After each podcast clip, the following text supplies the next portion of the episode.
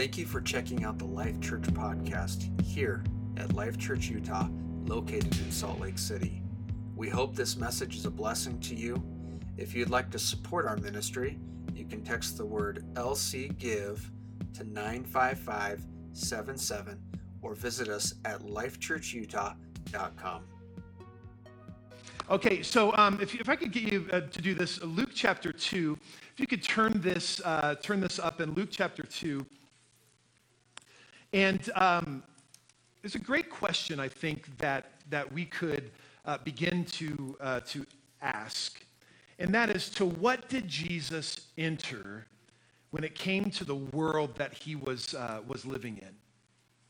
Right? Because I think sometimes we think that the world that we live in right now is a world that is uh, filled with uh, maybe ex- exponentially more issues or exponentially more problems or difficulties in the world.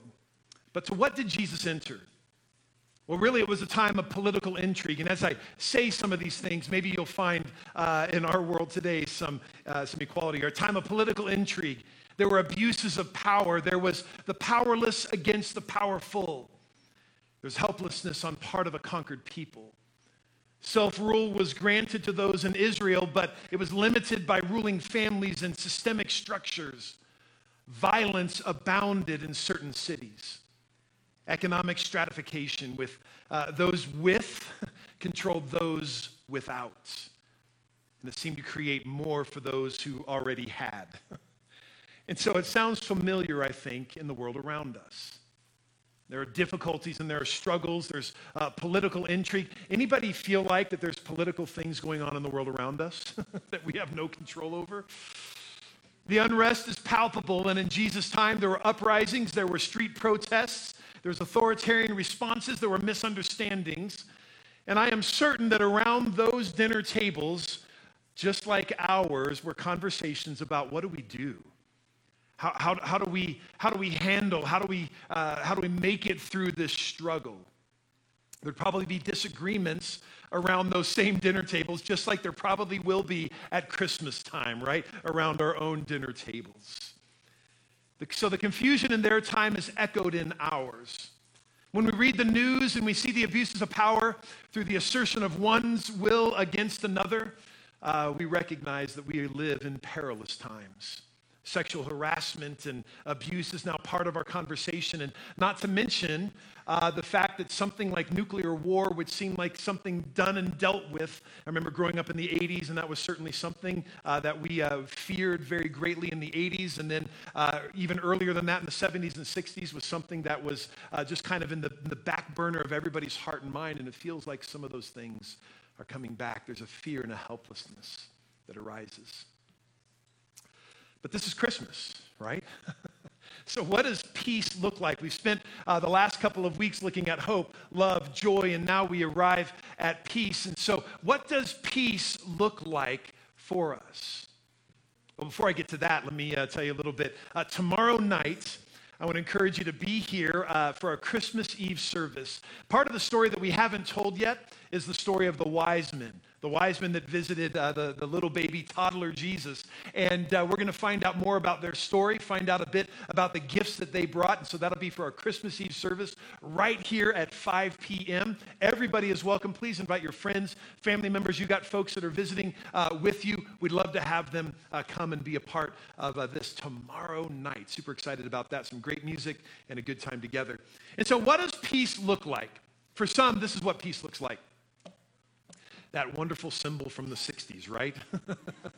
That is peace. And that's what it represents. For others, like, yeah, whatever. Uh, the next one.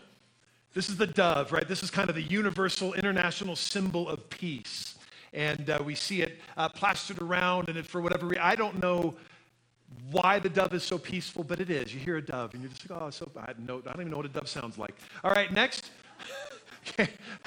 Maybe there are images or there are people that we associate peace with. And this is Gandhi, and if you didn't recognize that, this is Gandhi. Um, but uh, there are others that you might, uh, might think about that, um, that have produced peace in our lifetime or, or somehow have brought this idea of peace to the forefront. Or maybe this last one here, just the very simple peace sign, right? This is it right here. Peace out. You know, whatever, whatever that is. So this is the peace sign. And, and I think there is something more to peace than that. We got this, right? And to me, this is peace right? I mean, uh, and you know, when Jesus was born, I think we have this really romant- romanticized view that when Jesus was born, that he didn't cry, everything was like totally peaceful that night. Talk about the, song we sing, you know, the lowing of the oxen and things like that. It would have been a crazy night, right? It would have been just nuts. Jesus, baby Jesus would have been crying and all those things like that. And yet somehow that night was peace. So, into all of the craziness of the world of Jesus' time, all the upheaval and the unrest, it is to that that Jesus came. And I want to tell you that the same sort of thing that's happening in our world today, all this unrest and difficulty and, and structural problems and political intrigue and all of that, to this, Jesus comes today. Filled with ordinary people, with ordinary concerns and hopes and I know I shared this story last week, but I'm going to focus on a different part of it. This is uh, the story of the shepherds. Right, we, we, we, talked about last week and how they went out with rejoicing and there was a, a sense of joy with them. But we're going to look at a, a slightly different part of the story of the shepherds. But I need to read it again for you. Luke chapter 2, beginning at verse 8, says, In the same region, shepherds were staying out in the fields and keeping watch at night over their flock. Then an angel of the Lord stood before them. The glory of the Lord shone around them, and they were terrified. But the angel said to them, Don't be afraid. Let me say that again. Don't be afraid. I think in our, the Christmas story, we hear that phrase a bunch of different times.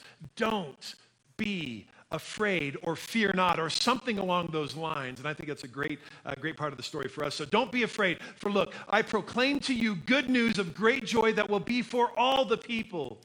Today in the city of David or in Bethlehem, a Savior was born for you who is the Messiah, the Lord.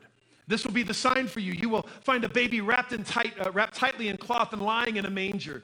Suddenly there was a multitude of heavenly hosts with the angel, praising God and saying, Glory to God in the highest heavens, and peace on earth to people he favors.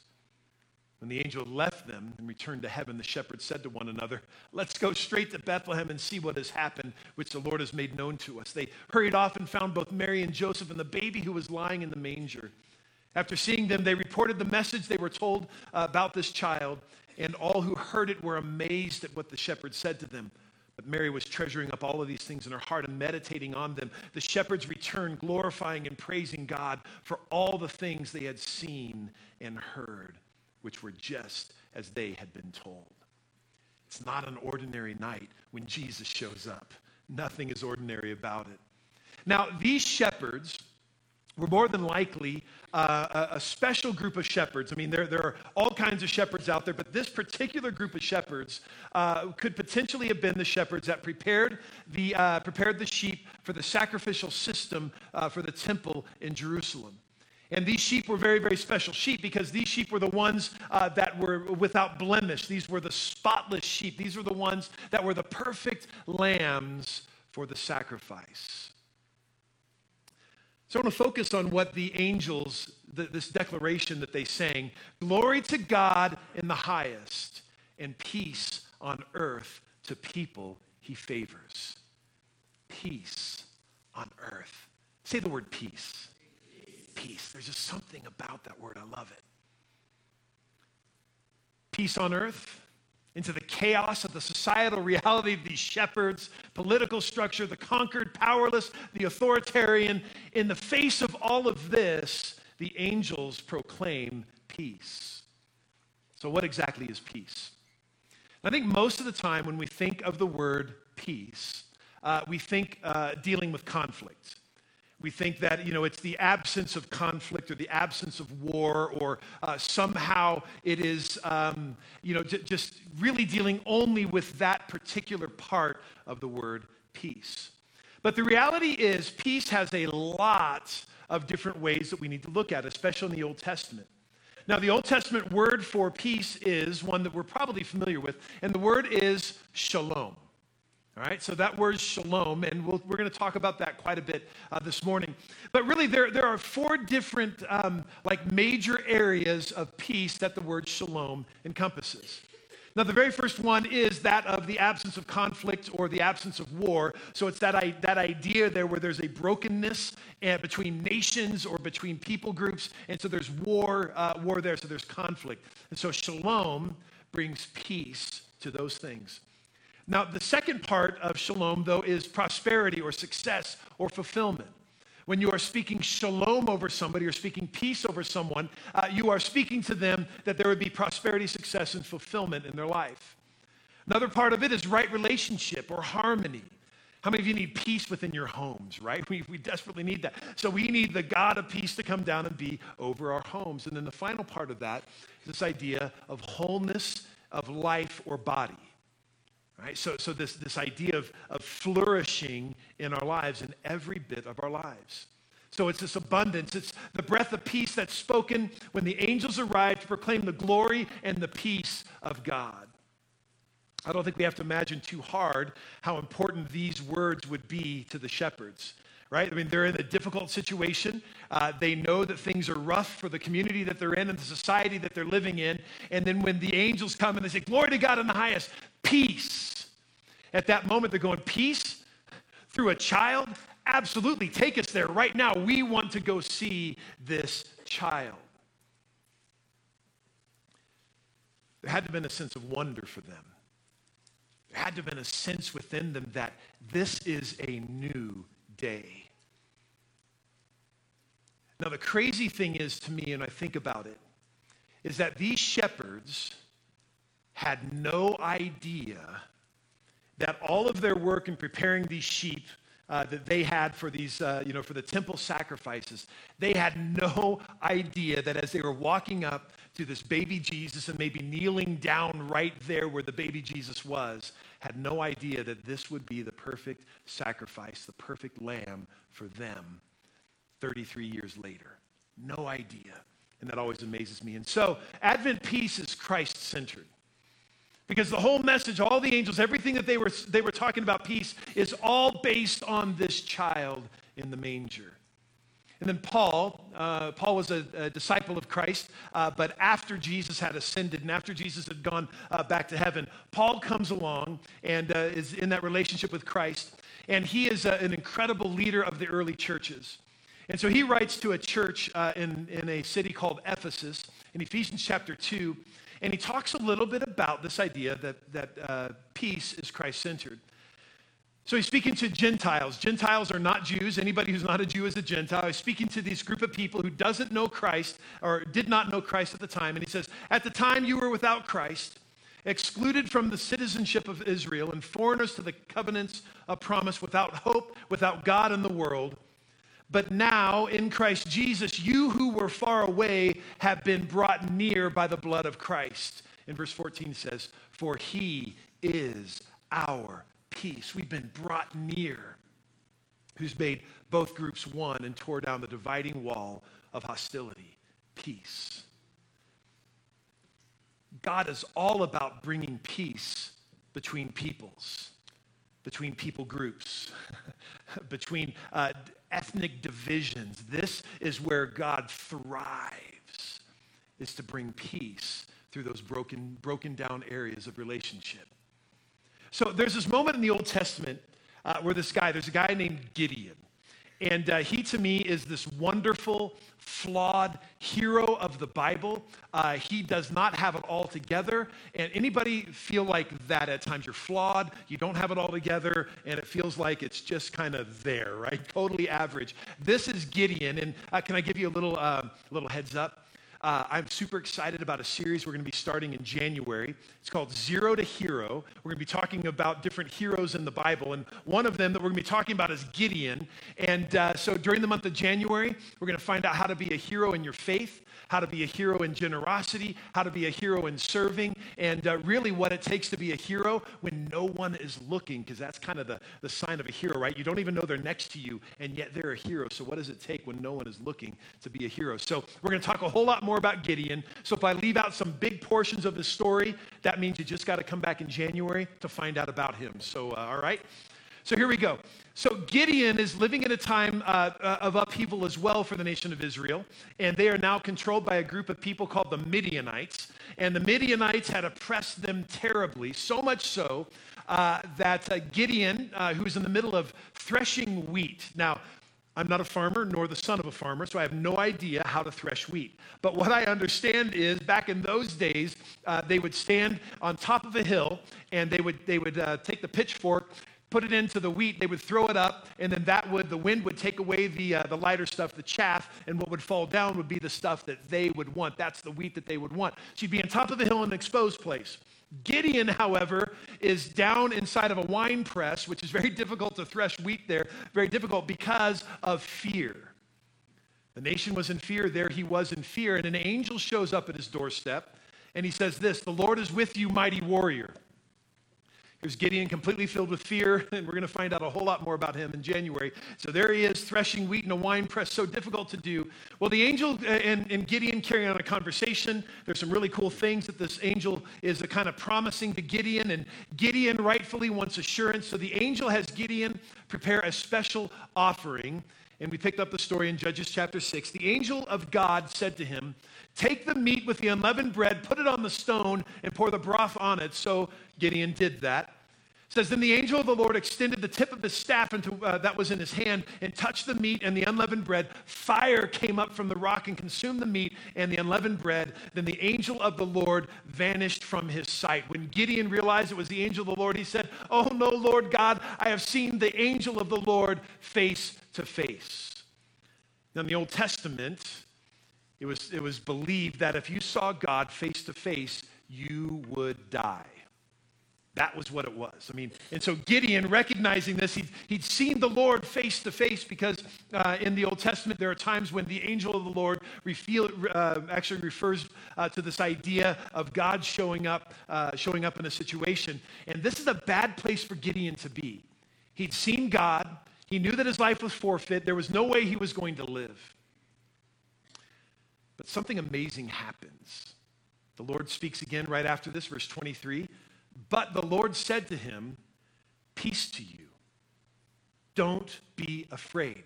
There's that common phrase, right? Over and over and over again in the Bible. Don't be afraid, for you will not die. So Gideon built an altar to the Lord there and called it, The Lord is Peace. And this is where we get the phrase Jehovah Shalom.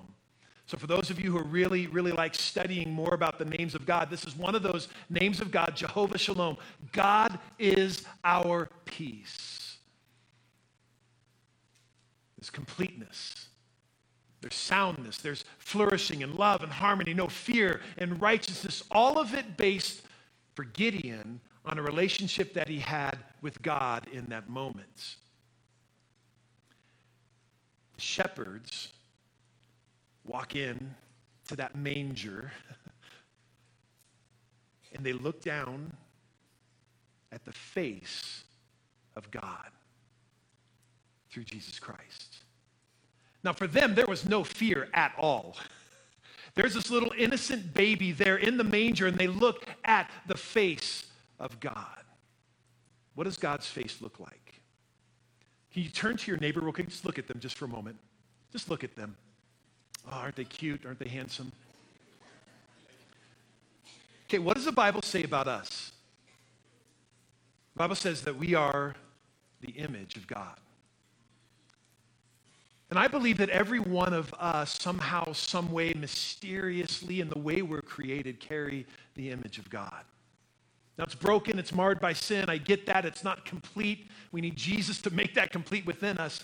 But when we walk into our places of employment, when we are there at Smith's, or when we are at, I had some, uh, what, what's the, uh, the donut begins with a D, Dunk, not Dunkin' Donut. What? No, not Dunkin', what's the other one? Dunford or something like that? I don't know what the name is. I had a donut today, blew my socks off. I'm not even wearing them anymore. It's awesome. They were really great. But when we're, if we're in the donut shop, wherever we are, and we see people around us, We've got to remember that we are extending the face of God to folks.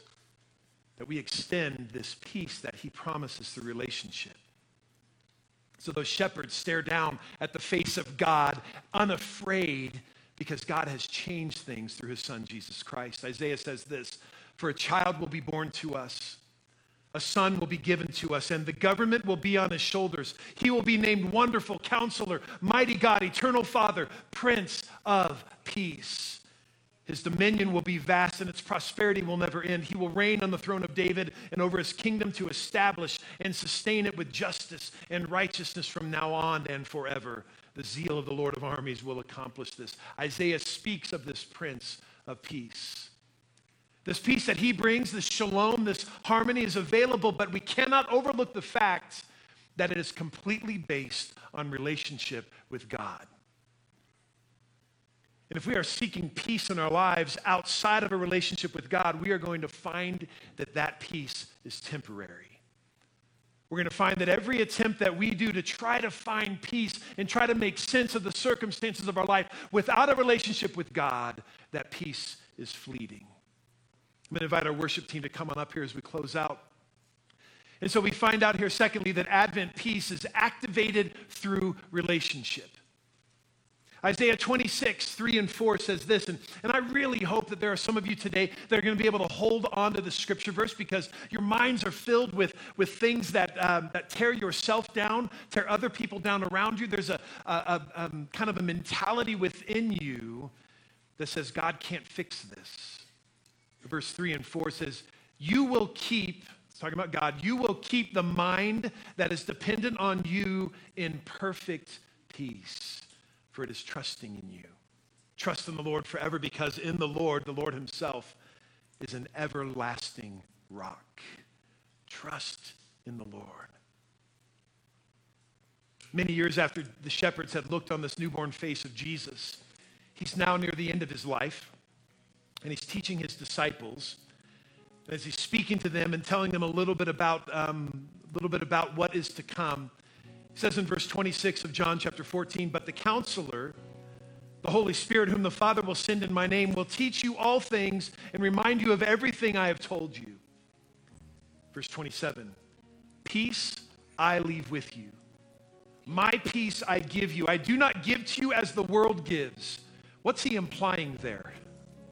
He's implying there that the way that the world gives is incomplete. The way that the world gives is fleeting. The way that the world gives is partial. But the peace I live you, leave with you, the peace I give to you, I don't give to you as the world gives. Don't let your heart be troubled or fearful. There's that word again, fearful. There's an invitation in these words from Jesus. The invitation is to take up what he has left for his people because he is the Prince of Peace. He is peace, Paul would later say. And he says that he le- leaves his peace with us. He gives us peace. It's available, but only through relationship with him. I'm going to invite you to stand to your feet here as we close out.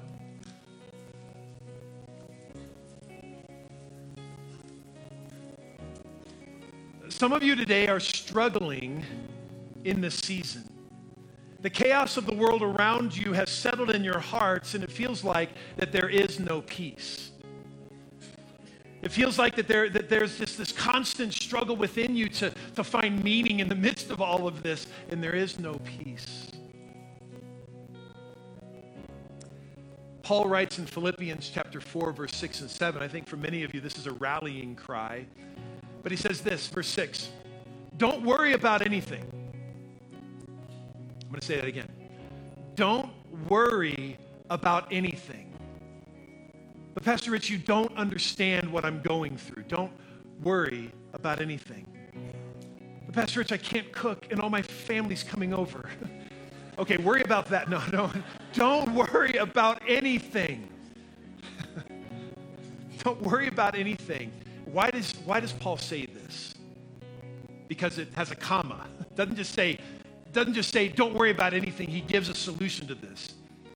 But in everything, through prayer and petition, with thanksgiving, present your requests to God. So don't worry about anything. The only reason why we don't have to worry about anything because we are able to present all of these things that we have that are piling up in our hearts, in our minds, piling up in our souls and our spirits. Present them to God. And notice what happens in verse 7. And the peace of God, which surpasses all understanding, will guard your hearts and minds in Christ Jesus. The peace of God will guard your hearts and minds. This is Pastor Eric. Thanks so much for checking out our Life Church podcast. We pray that it's a blessing to you. For more information about Life Church, check us out at lifechurchutah.com gmail.com.